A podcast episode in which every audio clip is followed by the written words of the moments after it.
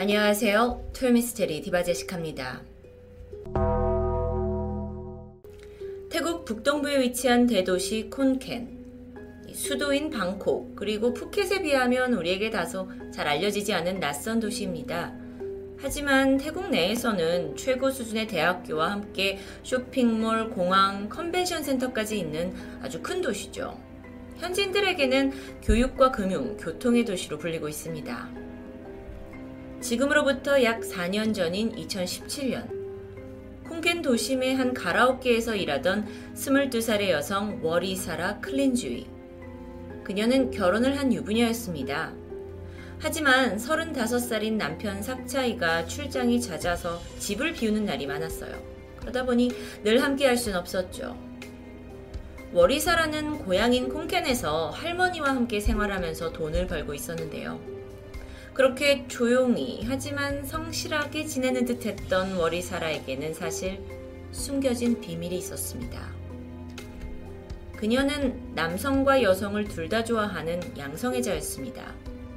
워리사라는 자신의 성 정체성을 숨긴 채 남편과 결혼을 하긴 했지만 몰래 외도를 하고 있었던 것이죠. 특히나 남편이 출장을 떠나면 온라인 채팅을 통해서 다른 여성들과의 즉석 만남을 즐겨왔습니다. 그러던 이천십칠 년 오월 이십오일, 콘캔의 한 외곽 지역에서 경찰 신고가 접수되는데요. 인근 숲에서 며칠째 아주 고약한 냄새가 난다는 것이었죠. 출동한 경찰이 주변을 훑어봤고 그러던 중 수상한 흙더미를 발견했는데, 흙을 파헤치자 묻혀있던 검정색 플라스틱 통 두 개가 나타납니다. 그리고 안에는 한 여성의 토막난 사체가 각각 나뉘어서 담겨져 있었죠. 근데 그 상태가 차마 두 눈을 뜨고 볼 수 없을 정도로 너무도 잔혹하고 처참했습니다.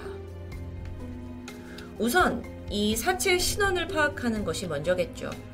하지만 주변에 신분증이나 뭐 휴대폰, 가방 같은 그런 아무런 유품도 없었는데요. 한 가지, 이 사체의 상체에 특이한 타투가 남아있었고 경찰은 그걸 단서로 피해자를 추적해갑니다. 여러분 예상하셨겠지만 토막난 사체는 바로 가라오케에서 근무하던 워리사라였습니다. 시신을 살펴보니까 그녀는 이미 목을 졸려서 살해를 당했고 이후에 범인이 시신을 토막낸 후에 숲에 묻어서 유기한 것으로 보였죠. 경찰은 처음엔 단순 강도살인 사건으로 봤고 수사 방향을 그쪽으로 잡았는데요. 그러다 피해자 주변인을 탐문하는 과정에서 워리사라가 남편 몰래 다른 여성들과 외도를 즐기고 있었다는 걸 알게 됩니다. 자, 만약에 남편이 이 사실을 알고 있었다면 그 분노와 배신감에 충분히 아내를 살해할 만한 동기가 되겠죠. 그래서 경찰은 일단 남편 삭처리를 유력한 용의자로 의심했습니다. 하지만 조사를 해보니 남편은 알리바이가 확실했고 아내를 살해했다는 어떤 혐의도 발견되지 않아요. 심지어 그는 아내가 양성애자였다라는 사실조차 사망 후에 알았습니다. 자, 그럼 남편이 아니라면 이렇게 잔혹한 살인을 저지른 진짜 범인은 누구였을까요? 숲속에서 토막난 채 발견된 젊은 여성, 그리고 생전 그녀의 성 정체성과 외도 사실까지.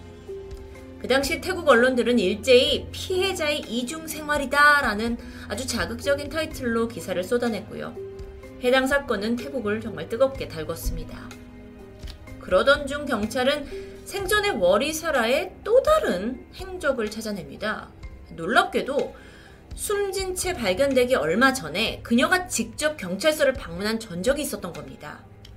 그래서 보니까 워리사라가 경찰에 무언가를 신고했는데 그 신고한 인물이 바로 같은 가라오케에서 일하고 있는 동료의 남편이었던 거예요.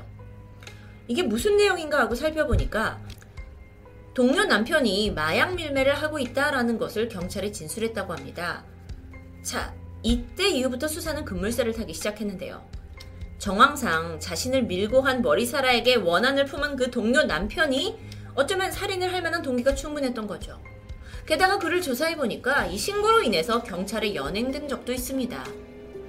자, 이제 그가 거의 살인범으로 확실하게 지목되면서 수사가 진행되는데 이 사건엔 또 한 번의 반전이 있었죠. 시간을 거슬러 올라가서 워리사라가 사망하기 얼마 전 동료들과 시시콜콜한 대화를 나누고 있었습니다. 그러던 중에 같이 일하는 그 스물네 살의 프리아누치라는 동료의 남편이 태국에서 꽤나 규모가 큰 마약 사업을 벌이고 있다는 걸 알게 되죠. 심지어 프리아누치는 이미 오래전부터 남편을 통해 히로뽕을 투여하던 상태였습니다. 같이 일하던 동료들 중에도 이미 그 남편을 통해서 마약을 구매한 사람들이 꽤 있었죠. 그러다 보니 다들 경계심 없이 그냥 뭐 이야기를 했던 겁니다. 그런데 이걸 알게 된 워리사라는 생각이 달랐습니다.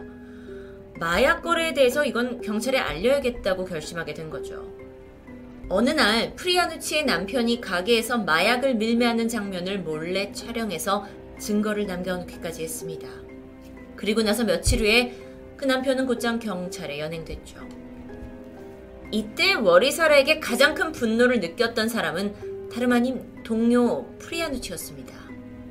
그녀는 자신의 남편을 위험에 빠뜨리게 한 워리사라에게 반드시 복수해야겠다고 생각했고, 그 계획은 빠르게 진행되는데요. 남편이 체포된 그날 당일 오월 십팔일 새벽에 프리아누치는 같은 업소에서 일하던 세 명의 동료들과 함께 렌트카를 몰고 무작정 워리사라의 집으로 향했습니다. 그날 세 명의 동료, 이들 중에 두 명은 각각 스물다섯 살, 스물여덟 살의 여성이었고 나머지 한 명은 스물두 살의 남성이었죠. 일행들이 집 앞에 가서 전화를 걸더니 "야, 워리사라, 나 좋은 일자리 알고 있어. 잠깐 집 앞으로 나올래?" 해서 밖으로 깨어냈고, 집 밖으로 나온 그녀가 차에 올라탄 순간 일행들은 워리사라를 포박합니다. 그리고는 복수심에 불타있던 프리아누치가 무자비한 폭행을 자행했는데요. 특히나 이때가 남편이 잡혀간 직후였기 때문에 여자라 할지라도 그녀의 구타는 상당했습니다. 그런데 그럼에도 분이 풀리지 않아요. 그러더니 급기야 워리사라의 목을 조르기 시작했죠. 얼마 후 몸이 축 늘어져 버렸습니다.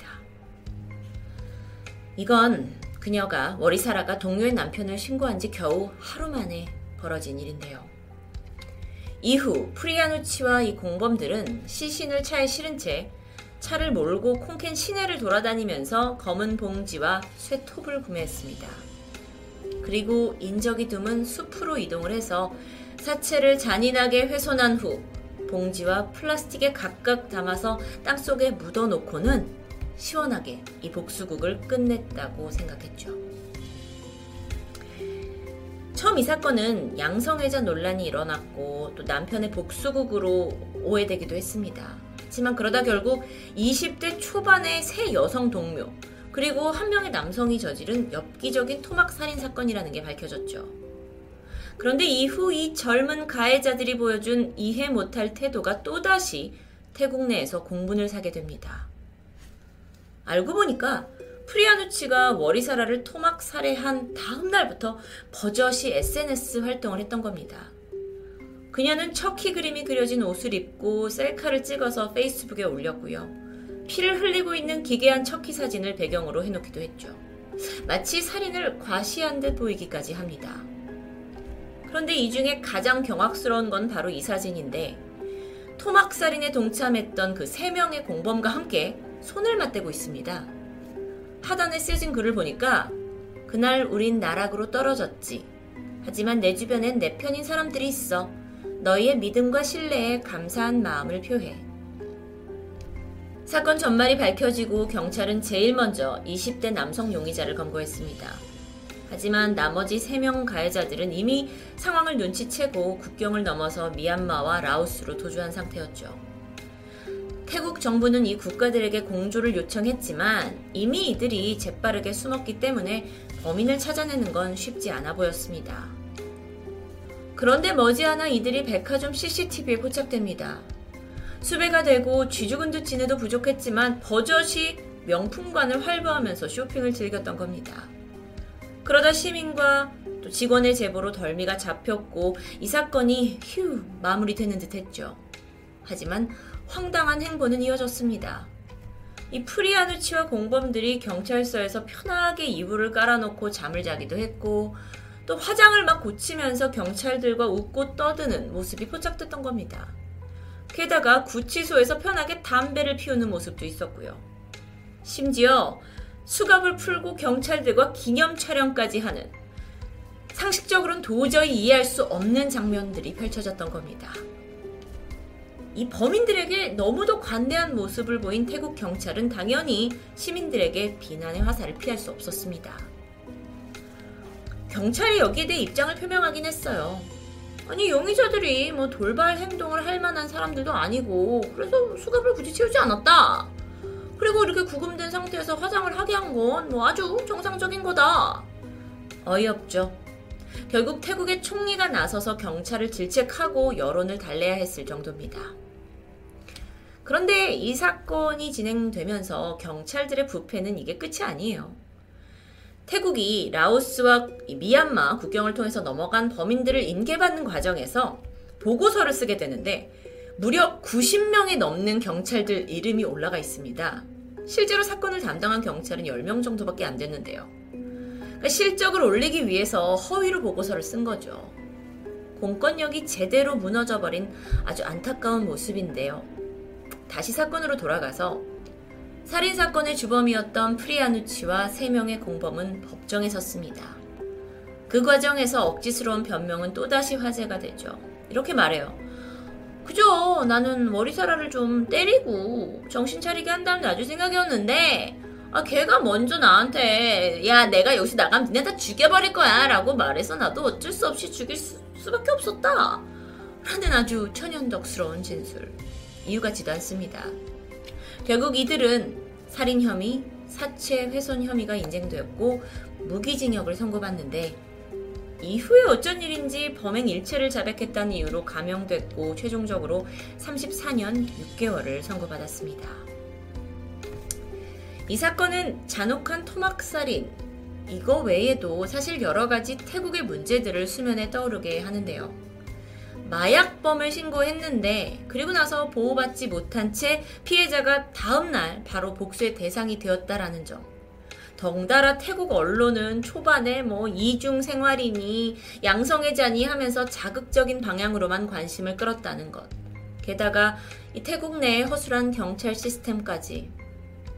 제가 태국을 비난하려는 게 아닙니다. 어쩌면 한국에서도 비단 이삼십 년 전에 있었을 법한 일이니까요. 범죄 사건을 해결하는 데 있어 그저 유능한 형사만 필요한 게 아니라는 점을 잘 인식시켜주는 듯합니다. 태국에서 벌어진 콘캔 토막살인 사건, 토요미스테리 디바제시카였습니다.